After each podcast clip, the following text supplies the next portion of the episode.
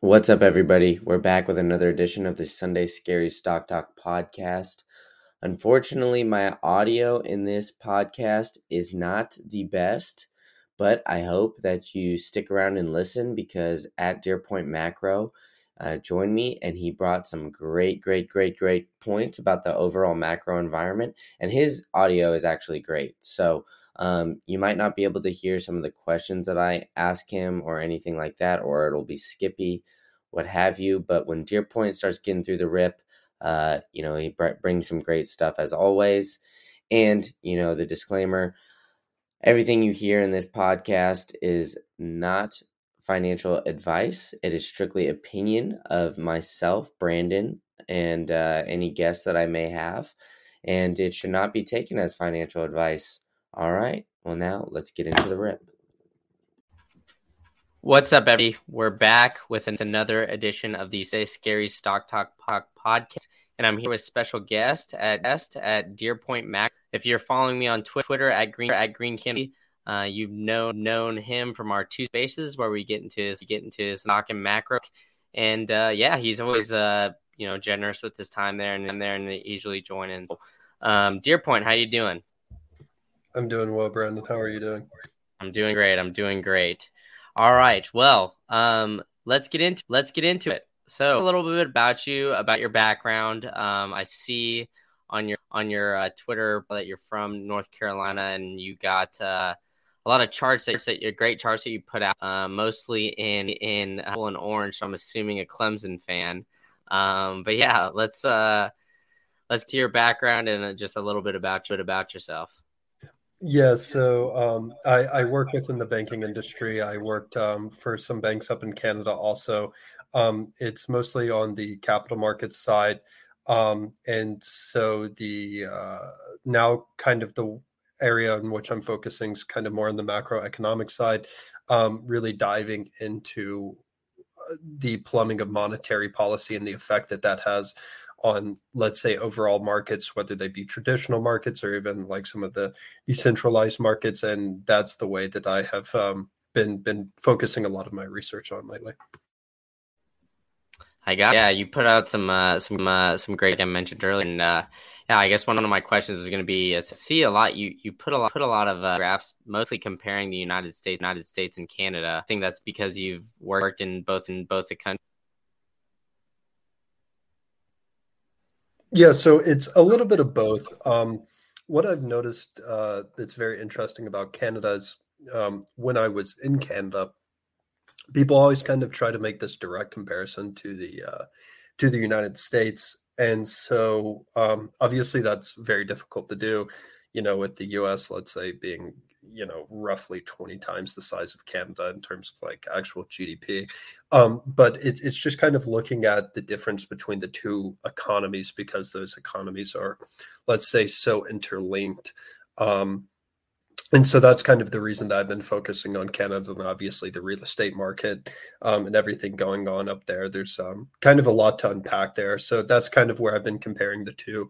Um, nations broadly because you know um, for example if you point out the debt situation in canada people will be like well look at the united states um, but you know it's not really an apples to apples comparison. Yeah for sure. It seems like canada kind of like compares themselves to us but uh, to uh, united states but n- not really the other way around. But uh, i guess that's just kind of kind of the reality reality of the situation um, um, but yeah, there's some uh, big news that's come out recently as far as uh, I guess the U.S. U.S. economy has has gone. Um, so um, so last week the Fed reported CPI numbers of uh, the month of February for for euro. Um, they reported it as reported it as seven point nine. Uh, I believe that's like a 40 year 40 year high point. Um, so a couple questions I have about this. So what do you think? What do you think about just number representing inflation in the United States. So they kind of just report port one, they give you full breakdown on on various items. Um, and then what do you think of like think of like the vet number and how much do you uh, kind of take into account there when there when you're um, looking at all macro environment? Yeah, so for me, looking at the inflation numbers, um, is sometimes a little bit difficult um, just because there's so many like exogenous variables that are going on um, right now. And what I mean by that is, I mean, you have a lot of supply chain issues. Um, there's a lot of things that are, let's say, maybe adding more or less to an inflated CPI number. Um, I, I, do know um, the U.S. Uh, the inflation number is at a 40-year high. Um, and if you look at like the contributions to headline inflation on a year-over-year basis, um, a lot of that's coming uh, actually from the the energy side um, and then you have uh, food and you have you know some goods um, uh, excluding food and energy uh, within that.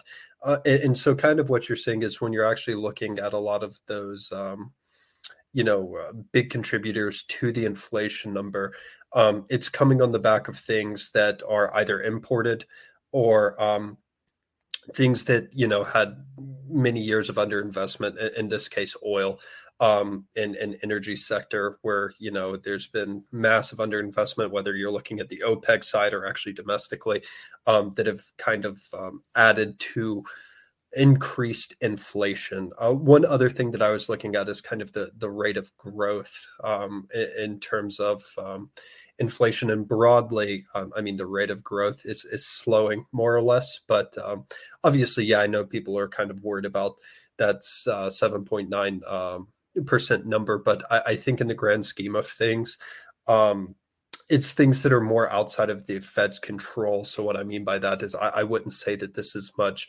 uh, quote unquote because of, of, of, you know the money printer go burr kind of thing. Uh, I, I, think that it, it's other exogenous factors that are contributing to that high inflation number. So uh, what kind of uh, I guess I guess exogenous fact talking about? Are you talking mostly mostly about like you know going on between Russia and Ukraine. Know that uh, you know that was something that um, you know you know the uh, um, I think uh, President or White House Secretary Psaki uh, came out came out and said said and that um, um, uh, Pelosi also came out and said in an interview that you that um, you know a big por- portion of it is the war between Ukraine between Ukraine. Although um, you know the CPI numbers that came out last last month were for the month of February, and uh, or didn't necessarily start at that at that time. Um, so I mean, so I mean, I kind of understand the, you know the dependence dependence on like oil um, that the United States has on the uh, on, on, on with Ukraine and Russia, but uh, like what, what other I guess factors are, are, are there are there that you're talking about that you think are kind of contributing to um, this massive inflation that we're seeing that we're seeing? Yeah, so kind of what I um, was meaning when we're talking about exogenous factors is obviously if you go back to the beginning of 2020 when this whole COVID thing uh, shut down, uh, or when you know COVID caused all these shutdowns globally, domestically. Um, the the way that our supply chain logistics are, are set up is it's called just in time manufacturing and and basically what that means is you know um, companies keep very limited amounts of inventory um, like actually at hand. Um, and you know, once orders come through, they get um, you know the things that they need to put that order together. So hence the the reason just in time, so they're not sitting on massive amounts of inventory. So when you shut down the entire global economy, you have this issue um, where now complete supply chains are shut down. Um, in a lot of places, whether you're in Canada, for example, or Europe or, or, the United States, the government came out and, and they hand you know did transfer payments um, so people got the you know $2000 so obviously now consumers feel wealthier because they're getting these kind of um, you know these stimmy checks from the government. So obviously people want to consume more. Um, people were paying down debt. Um, but there wasn't supply chains open to allow for people to really be able to have that kind of consumption. And so what you get basically is you get a leftward shift in supply, which basically pushes the price level up. Um, uh, and you have this rightward shift in, in demand, which is, you know, people wanting to consume more. And so, you know, the whole equilibrium model gets thrown out of whack um, because there's a big increase in the, you know, uh, people's um, want of consumption and there's you know a, a massive decrease and on the supply side for those um, suppliers to really be able to go about supplying um, the materials that are needed um, and then now after you get through all of that you still had you know a, a massive um, you know, I would say supply chain crunch that they're still trying to work through, where now commodities have gone up. Um, and they're really trying to, I think, create some sort of demand destruction in the sense that, you know, suppliers might not want to take on those um, increased variable costs. So they might, um, you know, look for substitutes if they can or or if not, um, it would just try to maybe scare off the demand side, where consumers are going to say, you know what, um, you know, X thing that I want to buy is now way above the price level that I think I'm comfortable paying for it, and that's where you kind of hopefully get that demand destruction. But that's where I think most of this um, this inflation is coming from. Yeah, I mean, I, I mean, I, I took that as well. Um, you know, I think the the money print money printing had had to do with it. So I disagree with you there slightly. Uh, but of course, you you you know your experience. You've you've been doing this for quite a long time compared to me. Uh, just kind of looking into looking into a side thing something that I enjoy. Um, and so I, I guess I, I guess along those lines, I you know we we've been in this COVID kind of weird situation for, for two years now. Um, um, think that there's going to be? I, I guess uh, I, I, know this is kind of a tough prediction, but but um, you know, is there signs signs um, that you can tell supply chain is kind of uh, you know getting a little bit better, and uh, uh, you know maybe things in specific in specific industries, for example, you know, the semiconductors or or chips or something like that. Um, you know, it seems like in the in the car market, car market, or, and uh, like that, some of these vehicle manufacturers are to try to produce produce their own chips uh, to decrease the decrease the reliance on third parties. Uh, do you see that as kind of a I guess a common trend uh, uh going forward, or, uh, or uh, do you still think I guess this supply chain chain issue um, kind of a lingering COVID effect for for quite a time? Well, now I, I think it was going to get better. I mean, I was I was pretty optimistic um, and there's some things, some charts that I threw up that are actually, you know, uh, brought about by the New York Fed, and that's the Global Supply Chain Pressure Index. It was starting to fall, um, and I think the last reading came out uh, was was February. But now, fast forward to where we are today, uh, Korea, um, I think, had like a spike up to six thousand cases. Um, China's starting to see, if you be, you know believe those numbers, is only still five thousand cases. Um, and so now with you know China's COVID policy, are they going to actually go through with the zero policy again and shut down supply chains in, in Shanghai and Hong Kong? Um, and if they do do that, then yeah, I, I think that again, the the inflationary pressures are going to get worse because now one of the largest you know manufacturers and exporters in the world is now shutting down again. Um, and so you know what what what do you do you know and I, I think that that's where if china actually goes through with those policies and starts shutting down even uh, I, I, think they said it was up until the end of march um, if if it's only that short i mean still in a matter of weeks i mean you're talking hundreds of billions of dollars that need to be exported um, because there's demand for those goods and if those goods aren't being produced um, i think that yeah the the inflation um, at least on the supply side could get much much worse. Yeah so I, I, think i actually saw today that china is re-shutting down down or just, uh, you know highly highly, cons- highly considering it so um yeah it definitely seems like a seems like a worry um but but you know because of the effects of, of uh you know the last pandemic and uh you know the the lingering lingering effects we're seeing now to the united states economy and, and globally to the economy um know, it, it I find it very difficult to think that uh, you know that uh, you know that we're going to shut down. Um, but then again, you know, I'm no medical expert or anything or anything like that, and I know that's not your you know your you know your forte. But um, do you think that like the global economy could basically could we even survive shutting down like shutting down like that again? Um, would something along those lines be pretty catastrophic for for I guess the the economy. Not to get all doom and gloom, doom and gloom. Uh, yeah, what are your what are your thoughts on that?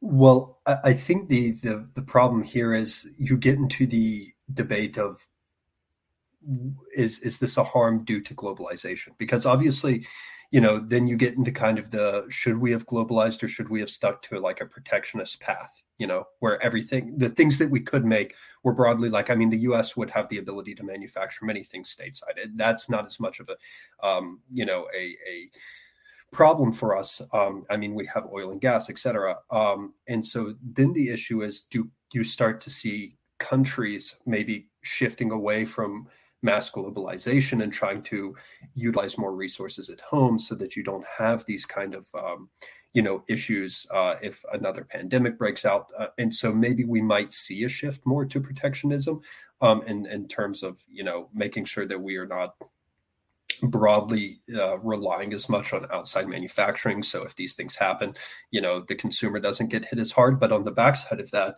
um, obviously there's going to be a lot of additional cost increases.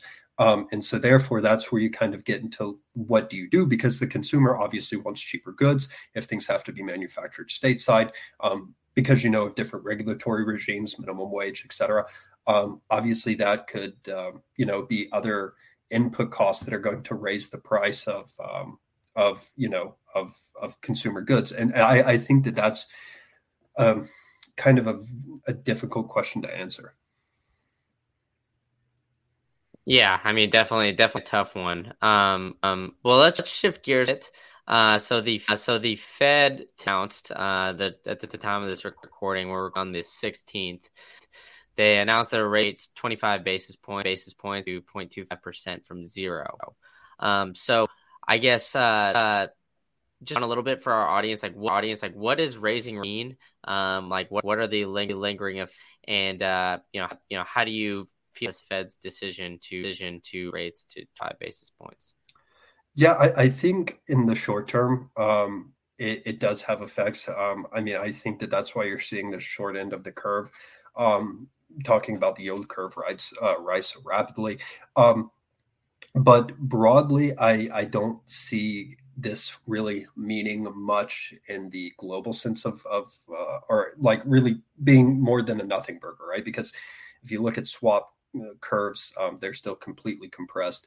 So you're you're not really seeing a, a, paradigm where this 25 basis points is really going to mean much in the grand scheme of things. Um, liquidity, I would say, is already relatively tight if you look at some of the the consumer metric or like uh, some of the the growth numbers in terms of like commercial and industrial loans. Um, but you know i i don't i think it's nothing really more than a than just like a you know maybe i don't want to say like virtue signaling but it's it's basically a nothing burger because i i don't think the economy is really at the point where we can start raising rates. And I, I, think you start to see that the more you look out the medium and long term end of the curve. Um, and so, yeah, I mean, you're you're going to have some short term effects in, in, terms of liquidity effects, but medium and long term, it's it's the Fed's uh, it's it's beyond their control. Yeah. So um, they they also also said to that they're kind of penciling, penciling in um, you know, and there's remaining six more six more readings uh, to keep increasing rates, uh, increasing rates to about 1.9 by year's end. Um, um, and then they also be more rate hikes going on going on in three.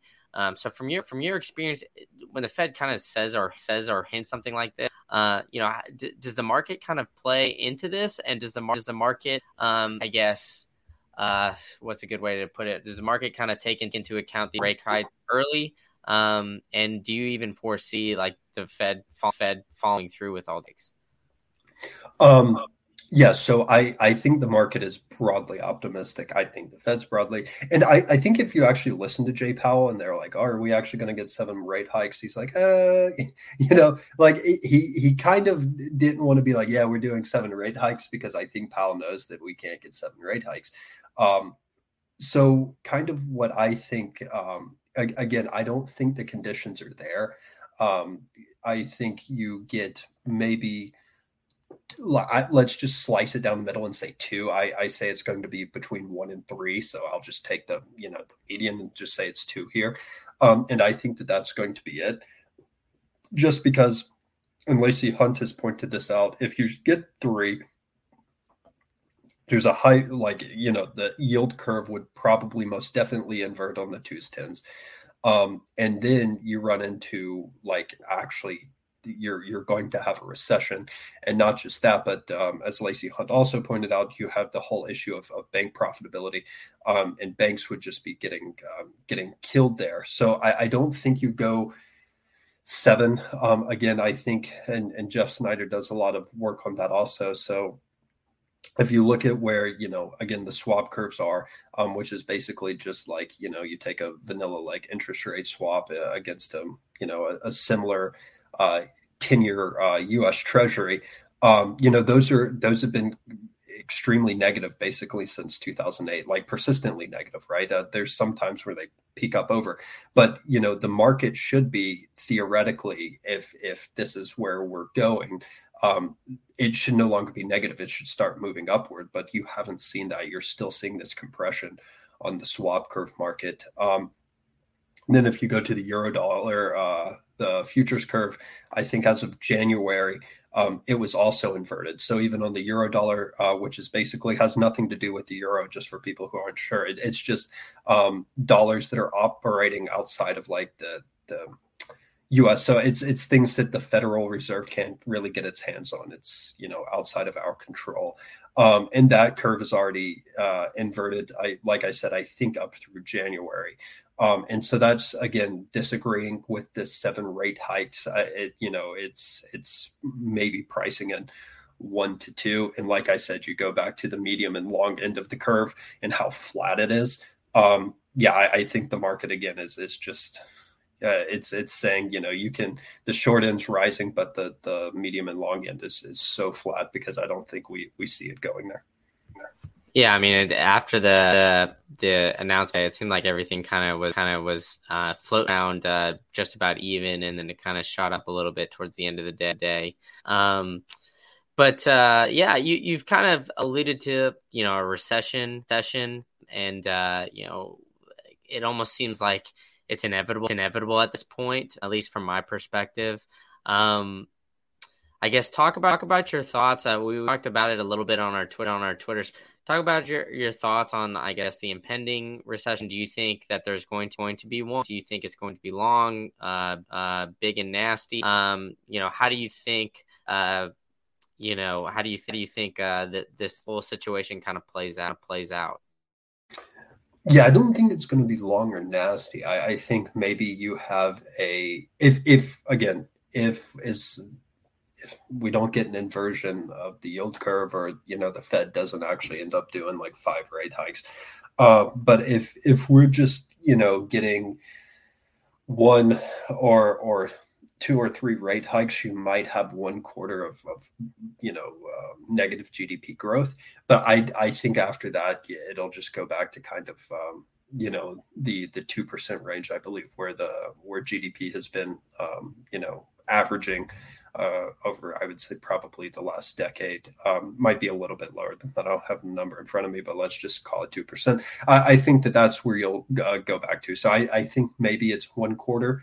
Um, but yeah, I mean, if, if you get um, and and the reason that I say one quarter because one quarter is not necessarily the definition of a recession, right? So, um, but like where you're talking like what the NBER considers a recession, like two quarters of negative GDP growth, um, I think you would really only see that if if the Fed did do more than three and just continued on path. Then yeah, I think uh, growth would would absolutely uh, would would get obliterated.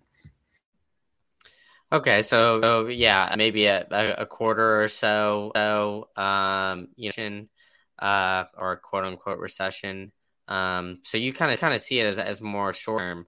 I'm not sure. I'm not sure. I get uh, you know, I, I the way I I view it, and um, you know, I'm I'm obviously not in this this field or any field or anything like that. It's, it seems to me that it, it, things just keep getting worse, um, and that that uh, the Fed's solution or or the Fed doesn't really know how to combat it, and uh, that you know all this inflation is kind of you know widening the the wealth. And it seems like to me a lot of a lot of these are paying industries and and small businesses are suffering the lingering of fingering effect for um you know from the covid pandemic.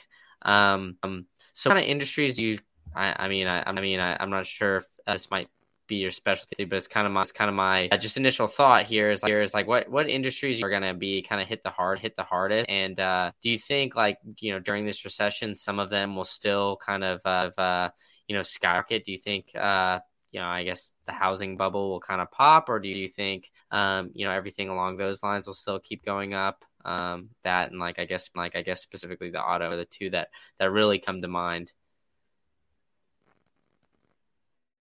Yeah, so for the housing, I, I think housing's already started to cool. Um, it, it has peaked. Um, like if you look at the MBA, which is the mortgage bankage uh, mortgage bankers association. Sorry, they have a mortgage purchaser index, and I did have that stat. Just give me one second. I'm trying to get that up. Um, I, I, do know that this has changed. This was last week, so I, I need to revise this. But I, I know that the the index fell um, uh, around like almost two percent, um, and and that came in at I think two forty six. I think the one that came out this week was at like two sixty two. So the the purchaser index has started to to rise slightly, um, but on the back of you know rising mortgage rates, uh, which at that time um, were I think like four point two percent. Um, you had already started to see a a real um, let's say deflating and you know the the mortgage purchasers index. Um, I, I, think refinancing fell about 16% um, and mortgage loan application volume fell like I, I, think roughly like 13% also. So you were already kind of seeing this um, easing on the mortgage side. Um, but um, if if you were to get um, let's say a recession obviously it would hurt uh, the home builders, um, obviously, anything that's going to be, uh, it, it, depends on how long they're financing. If you get an inversion, then obviously, um, you know, borrowing on the long end would actually be better than borrowing on the short end. So, you know, in, in that circumstance, they would be better off. Um, uh, so, like more capex intensive things would be better off if you got an inversion. Um, but um, I think if if if we go through with my inversion narrative, um, financials would get hit the hardest. And um, there's a, a, reason behind that. Um, again, I, I, would defer to Lacy Hunt, much smarter than I am, but um, banks are basically borrowing short and they're lending long. And so if you get that inversion um, because they're borrowing short and lending long, um, they, they would get absolutely slapped uh, in terms of profitability. Um, and so like industries like that, I think would would suffer um, again, if you had that inversion, which is kind of the paradigm that I see, um, you will um, you would uh, like anything capex intensive would probably end up being okay. Um, you might have some squeezes in profitability, but um, overall, I think anything capex intensive would would do uh, do better uh, when you get inversion because just obviously with the two year um, being higher than the 10 for example um, that makes those um, those uh, long uh, long end or medium end um, uh, points of the curve cheaper in terms of actual like borrowing costs. So um, yeah I, I, would stay away probably broadly if i was looking at industries from the financials. Gotcha. Yeah well, let's shift gears a little bit, um, more towards, uh, I guess, the strength of the U.S. dollar. Um, so, you know, I'm, you know, I'm very public that I'm, you know, a Bitcoin guy, and uh, you know, I believe in that, but I still think that we're kind of a ways away from moving away from the U.S. from the U.S. dollar. But uh, in my opinion, we've kind of seen a few cracks in the armor. Uh, uh you know, fairly recent. Um, but I believe different opinion. I don't want to put words in your mouth, but um, you know, some things that have come to come to mind are uh, some oil deals deals that China and Russia have made have been in various currencies outside of the U.S. dollar. Dollar. Uh, I said about this um, um, earlier today. Um, but is this something that something that you about the U.S. dollar going going forward, or is kind of a, a nothing a nothing burger as well? Um, and uh, you know, how do you feel about the overall strength of the of the U.S. as uh, I guess kind of I guess kind of like the global reserve status uh, going forward going forward? Yeah, I think the U.S. dollar is going to continue its strength, and I, I think that's just because if you look again um, around the world. Um, you know, I like to say the U.S. is the cleanest or the cleanest dirty shirt in the basket, right? Um, and so I think that um, you know, if you look around the world, obviously the U.S. has the the best outlook, and so therefore I think a lot of other investors see that. So the U.S. is always going to kind of be that flight to safety. Um, and I, I, think that the U.S. dollar will probably continue to catch a bid. Um, I know now there's the Yuan Real thing going on broadly. Um, now I know that the Yuan is, you know, under a basket um, and, instead of just being completely pegged to the dollar, but still, you know, the the strength of the dollar is extremely important um, to China domestically. Um, you know, maybe some exports and things like that. Uh, the dollar doesn't play as much of a significant role. But what's very interesting is if you actually look um, at that basket, um, I, I, think the renminbi's lost like 10% of its value against that basket. Um, and so, you know, again, um, even Saudi Arabia, which again is broadly pegged to the dollar, um, you know, I, I think again that's a, a, big nothing burger because Saudi Arabia produces absolutely nothing besides oil. Um, you know, 80% of their food exports, um, or 80% of their food imports, sorry, come from the US. Um, and so, like, I, I don't really see um, the benefit to Saudi Arabia for moving away from that, except maybe in some, you know, manufacturing uh, items. But again, I don't think, um, you know, if, if still if Saudi Arabia or China wants to uh, transact, let's say, you know, mostly on the global uh, um, global economic scale, um, it has to be done in dollars, right? Like even if you know, um, and this goes kind of to Brent Johnson's point, but you know, if China wants uh, steel from Australia, they have to do that transaction in dollars, right? So like, um, or if uh, if um, Saudi Arabia wants to buy, um, you know, coffee from Brazil, uh, even though I mean they have Ethiopia and Yemen there, but just as an example, um, Saudi Arabia has to buy that coffee from Brazil in dollars. So the, I, I, think the dollar's dominance is still going to be completely important. And like I said, on the back end of global uncertainty, I think uh, the dollar will again be see seen as a safe haven. So, um, um, I guess I yeah, I, I, I hear you at that point. Like, take a lot to kind of move away, kind of move away from the dollar. Uh, at least with things are the way things are set up right now. Um, um, but uh, you know, a lot of these countries, um, you know, obviously not the the big big players that players that you mentioned. Uh, you know, like China, China, Russia, maybe maybe smaller ones. Um, you know, like you know, like else comes to mind, and Ukraine and Mexico recently made uh, uh Bitcoin legal tender in a, a small city in in Switzerland. Um, you know, you know, as somebody is like kind of a, an, an outsider from from the Bitcoin space looking in, do you take any you know significant you know significant that, um, or do you think that you know a country that's like a that's like a major exporter, you know X, Y, or Z is going to need to make it um, um where that they'll only do deals in in certain you know in Bitcoin, for example, um, or do you still still think that you know the exchange the exchange mediums is a long time in order to to move away from um, the U.S. dollar, if that ever happens. Yeah, I think it. I mean, like, what is a long time, right? But like the the ten or the next ten or fifteen years, I, I think let's just say broadly, um, it would still be the U.S. dollar, um, just because you know even if you wanted to shift to something else, uh, even without the Bitcoin uh, narrative. I mean, what currency do you use, right? The euro, probably not. Um, the renminbi, well, no.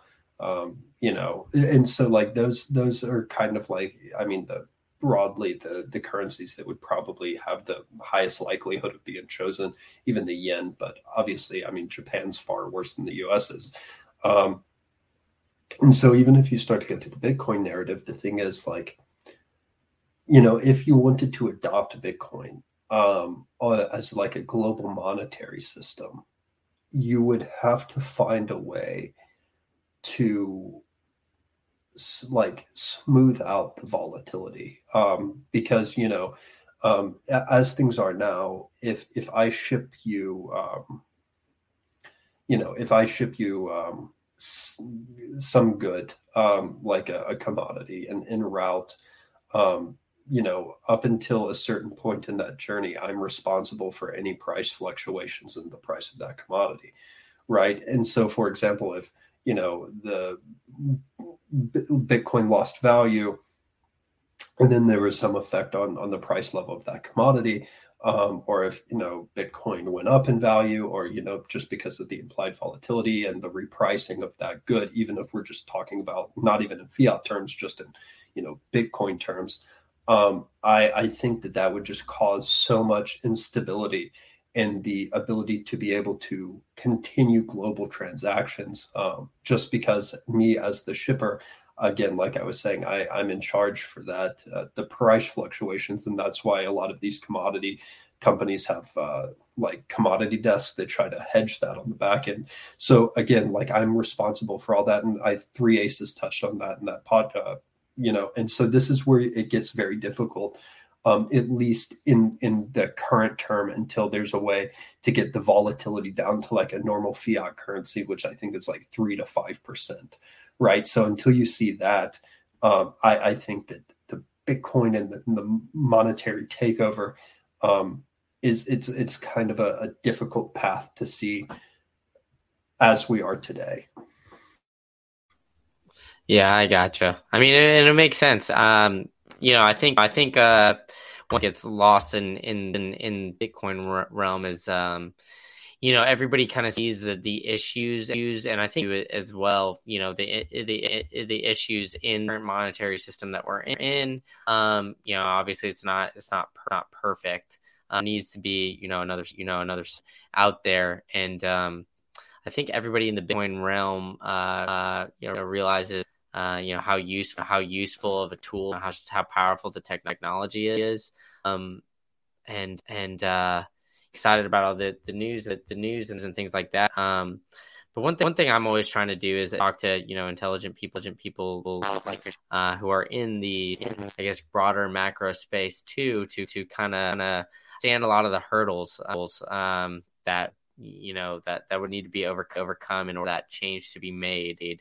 Um, and you know, I it definitely it definitely it, all points here make sense too. Um, so um, um I definitely think that there's there, there's there's path to it, but I think that I think that um, we're we're seeing a lot of jump, and I think a lot of the, a lot of the monetary policy, um, you know, that that kind of happened recently with with with uh, COVID and the massive money printing. Um, people are kind of pushing it um, a little quicker or a little or a little now. Um, there's a lot more people interested in the space, uh, but I still think still think there's still uh, a decent ways away. Um, you know, whether it's 10 to 15 years or, or what. Uh, but, um, you know, I'm not sure how much this might have accelerated it, whether it was like, you know, pre 30 years away and now it's 20, 20. Um, uh, that's something that's kind of hard to predict, but I think, uh, you know, for one, for one, there's going to be, uh, there's a lot of there's a lot of hurdles and, uh, the people in power now are, um, you know, going, going to be resistant to to give to giving up that power. Um, so yeah, if you got got kind of anything else to add to that rant, rant, uh, feel free. Yeah, I mean, I I I realize like some people might be uncomfortable with the way that the monetary system works. Um, but again, I, I just think that there's a lot of, let's say, right now headwinds for the replace or like for, for, Bitcoin to come in and, and take over. Um, and what's very interesting, and again, Three Aces even touched on that, and he's he's a Bitcoin guy. But if you overlay, um, and and obviously correlation doesn't necessarily equal causation, right? But um, if you overlay the like like Bitcoin um, over you know ARK or some other high beta um, um, assets, you find that it actually follows those high beta assets extremely closely. And like I said, correlation doesn't necessarily equal causation. But it, it seems that for me, when I'm looking um, broadly speaking at the use of Bitcoin, it, it seems like it's being used as more of a, risk on asset as opposed to like risk off.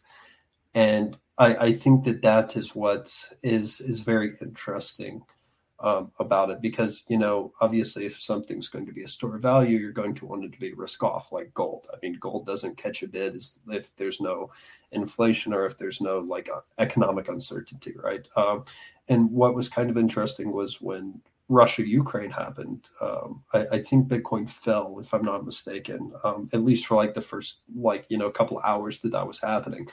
Um, but the futures market on gold gold rallied right? So like this is this is where it, it gets kind of complex where you see okay like people are now using and yeah i know people used bitcoin and stuff to get out the ukraine but like what i'm saying was the market was saying okay uh, uh, geopolitical uncertainty rush to gold bitcoin sell off and and that's where i just see like you know this is where i guess it's it's a complicated topic right um, and again bitcoin's such a new um, relatively new um, asset class or just cryptocurrencies in general. I, I think that um, you know there's a lot more study that has to go into it.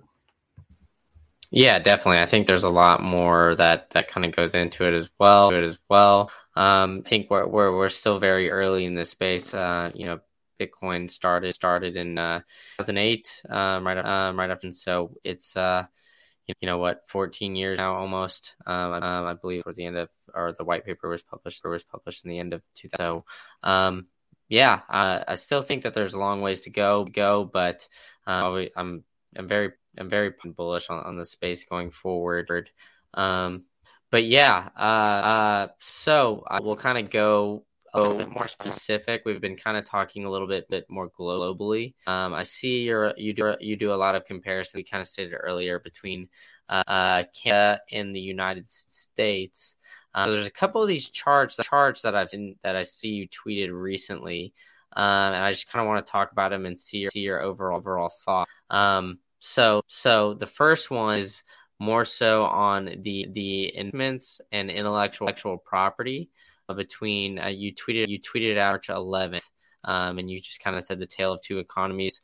One values invest investments, um, and the other uh, uh, and real assets like equipment, machinery, machinery, um, and the other the other is uh, isn't as important and important in residential RE is the way to go, and the ratio speaks volumes. So uh, from this this chart, it looks like the United States uh, is kind of falling over the past what is what is this 2016 where uh, Canada is kind of steadily rising rising um, since time. Uh, how do you view, I guess, this chart, and uh, you you want to break it down for us?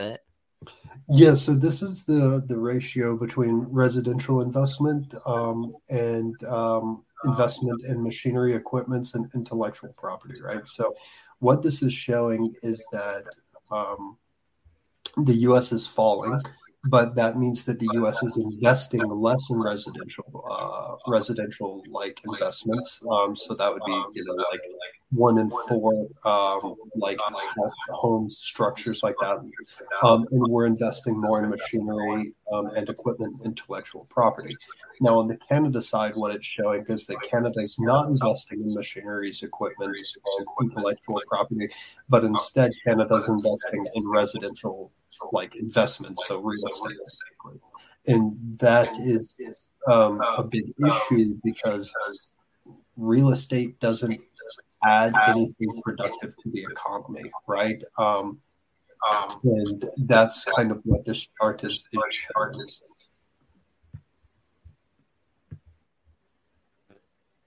Okay. Um. So yeah. Uh.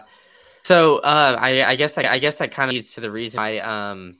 You know, we're seeing kind of a big housing boom in in, in Canada. Um. Or at least, uh, is it safe to assume that that these are kind of correlated?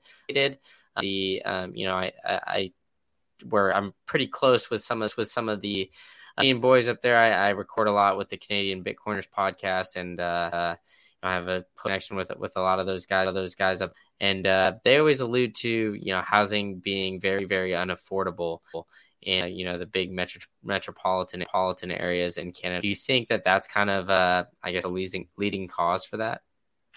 Yeah, I mean, it, it's definitely a leading cause. And I, I, think once, and without getting and, and, you know too much into politics but once the current government came in and, and kind of moved away from this investment in the oil and gas industry you had to find something else to pick up the slack for that you know chunk of gdp coming out of the economy and so i think the way that they did that was through real estate um, and so you know instead of investing in things that add to productivity of a nation um, they've just decided to just you know full send it into real estate. Um, and i think that that is um, you know definitely adding to the problem because you know if you can earn you know 30% you know i i mean like i think the last two years if i'm not correct i would have to ask abe. He would be the guy on that. But i i think over the last two years you know like uh, real estate at least in toronto and vancouver i think's been up between like 19 and 30 percent year over year. So like, why would you want to invest? Like, if if you're building something, especially like um, you know, um, pre-con like pre-construction condos like i mean that's really the way to to go about it and condos kind of got hit in the beginning of the pandemic so they might have not been the best uh, example here but you know it, i think that that's where people are just saying like this is where we should allocate capital um, because the government's never going to let anything happen to deflate the real estate bubble. Gotcha. All right. So there's one there's one other that kind of is along those lines. Um, you've kind of alluded to uh, you know to this um, slight, um, slightly with the last, but uh, I want to talk about your your chart about um, the productive um, productivity gap between the United States and Canada. Um, it seems to be grow- growing as well. Um, and uh, I got a couple questions on this: is how do you how do you get the trick? Um, um and uh, you know how do you do you uh, I guess how do you view that the labor productivity is going? Do you think that that um, you know the United States has been pretty success- successful allowing businesses to grow grow? Um, you know by by limiting taxation things like that and, and giving and giving more money to businesses and letting the kind of like the free market play itself out um, do you still still see like the united states being uh, i guess really good in in that area. And um, do you still see that uh, you know as as wages wages are wages are going to start increase you know we're seeing minimum wage increase uh, across the united states to to, to $15 an hour? You know, uh, uh, are kind of jumping jobs left and right. Do you see that this trend of uh, people kind of kind of the next bag still increasing, increasing, um, increasing productivity, or do you, do you still see it kind of, uh, I guess, I guess, stalling out over time? Yeah. So, kind of the way that I'm uh, looking at this is when you look at uh, like productivity, basically what it's valuing is how much. Um, output of goods and services you can get for every one hour of input, basically, right? So, what this is showing is over time, um, the gap in productivity um, is is obviously one of the causes for higher wages between the United States and, and Canada. But, um, we produce roughly seventy dollars of value per hour versus Canada's fifty. Um, and that kind of goes back to the investments in, in machinery and equipment. Um, so the more that you invest in machinery and equipment and, and technology,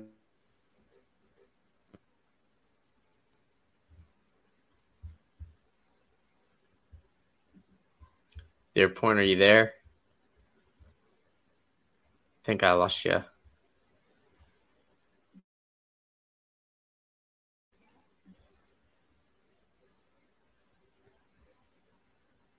Deer Point, you hear me?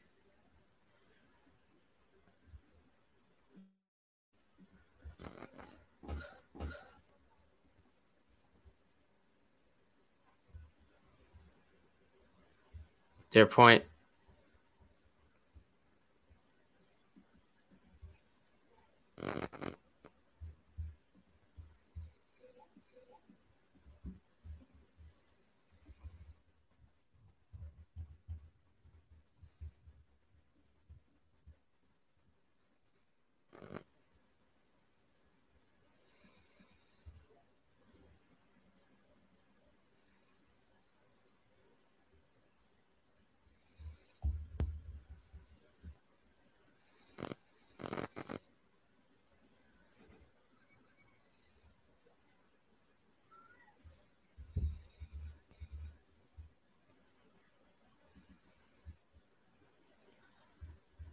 Right, I lost you for a second. Can you Oh, hear me? Yes, uh, Hear me? sorry. Yeah, yeah. There's uh, we're we're having like a, a rainstorm down here in the southeast, so the internet just has gone out. Am I am I good now? You're good now. So we were kind of talking about uh, the, uh, uh, you know, your art between productivity of the United States and the productivity of Canada. Um, how it's kind of the gaps increasing. Uh, so if you kind of want to dive into that, um, you know, you could just kind of, could just kind of start your point there. Um, it's about your chart that you uh, put out out um, the other day. Yeah, sorry. So um, what I was uh, saying on that issue was that um, you know basically what this is showing is that the more that you invest in machinery and equipment, the more output um, you can produce per um, hour of, of labor, right? Um, and so that makes you know productivity more efficient. So the more you invest in machinery and equipment technology, um, the more efficient um, you have, uh, the more efficient the the plant or whatever the manufacturer is because they're able to to um, you know produce more output. Um, and so I know that some people will say, well, look at net exports. That was like one of the comments um, on the on the um, on on the post. But like you know, um, one, if you look at net exports, especially in in the um, context of uh, of COVID, because net exports in the U.S. have been falling. Um, I mean, the dollar has been relatively strong, um, extremely, especially in like the past, like let's say year and a half. Um, and so obviously that makes you know U.S. goods more expensive, right? So obviously people are not going to be importing U.S. goods, especially now with the dollar almost at hundred, right? The DXY, um, and so also what Milton Friedman said um, is, you know, um, the fewer exports that you have compared to imports, um, it, it's actually good because it means that your exports are worth more than the imports. So, like if you're running a trade balance, that's actually negative for the economy. So, Milton Friedman had this massive, uh, like big saying that like the deficit doesn't matter; it's government spending, right? Um, and so, when also when you're the reserve currency, um, we we have to run a deficit um, as the world wants to hold dollar reserves, and the only way to get those dollar reserves is um, basically for us to import goods, pay dollars for that, and that's kind of how you get this whole euro dollar system. But that's kind of what what I was looking at um, in terms of comparing productivity, um, because yes, Canada does in, um, does export more than they import, um, and I, I, think they just recently started to run a, a surplus. But um, again, for a nation that is a reserve currency, we cannot do that um, because there is a demand for dollars, and the only way to get dollars out there is either to import them. And once you saw imports fall off at the beginning of COVID, for example, um, we had to set up swap lines because nations needed dollars. They didn't have enough dollars to meet, you know, whatever liabilities they needed to meet. So we had to set up swap lines where, you know, basically we were lending collateral to these banks in terms of U.S. dollars, and they had to pay us back. Uh, you know, they had to give us the dollars back plus interest. So um, that's kind of why the U.S. can never run a, a, a, deficit because I know some people will say, well, if we're not exporting as much as we're importing, then are we really that productive? But that's not the way to actually look at the chart. Um, so yeah. Gotcha. Gotcha. I think uh, I think both of those charts and, and a lot of them that you put out are are great and great and really and I know you get a lot of replies and, and things and, and things like that from them. Keep up the good work. Um, and then I will wrap it up with one last last question. Um, so are you bullish, bullish or bearish um, on the overall market uh, going forward? I guess for the for the rest of um, so we got got I guess three quarters. Yeah, so for me, um, it's it's kind of hard. I guess that you could say broadly, I'm neutral. Um, I I think that there's going to be areas that are are definitely not going to be as optimistic um, as other areas. Um, but I, I would say it's. I don't want to lean too far into the bullish direction, but I, I mean, I do think that there are certain opportunities out there. But um, I mean, broadly, I, I think the from an economic standpoint, I think the economy is going to slow. I don't think we're going to see some massive boom. Um, and so, like in, in maybe those contexts, um, you know, I, I might not be as as you know as, as bullish. So I know it's kind of a, a beat around the bush. I, I, guess the easiest way to say I'm I'm agnostic to it. It's just kind of it is what it is, right? It, um, I don't lean too far in one direction, except on Canada. Canada, I'm pretty bearish. yeah, that makes sense. I mean, I mean, uh, yeah.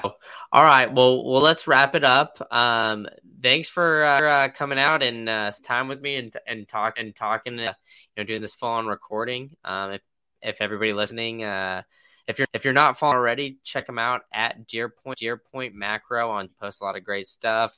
Uh, and he also, you know, is kind enough to join me me pretty much week this point every Tuesday night Tuesday night at Eastern time uh, at Green Candle IT. We host stock and macro space space.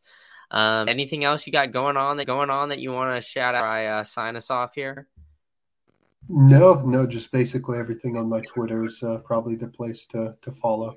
Um, awesome. But yeah, I think that's it. But uh, again, thank you so much for having me. It was it was great fun. I always enjoy talking with you guys. So um, look forward to doing it uh, again. And obviously Tuesdays we always uh, we always meet up and uh, the spaces are growing from when we first started, like you first started those. So that was good. I think uh, yesterday you almost had hundred people in there. So, um, you know, it, has been great fun. I've loved uh, chatting with you also. Again, thank you so much for having me on.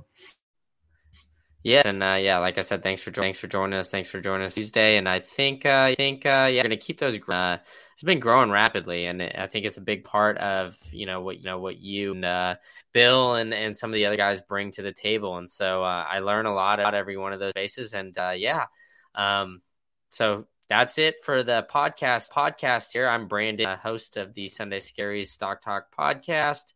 Um, this this recording was uh, Wednesday, but we're going to release everything release everything today. Um, so we hope everybody's having a good weekend so far. Been safe and safe and having a St. Patrick's Day. Check me out on check me out on Twitter handle IT um, or anywhere you get uh, you know your podcast podcast, and just follow me at Twitter at Green Candle IT, and you'll see everything everything else that I got going on. All right. Brandon, Brandon, and are out. Thanks so much for uh, stopping by and listening to us. Later.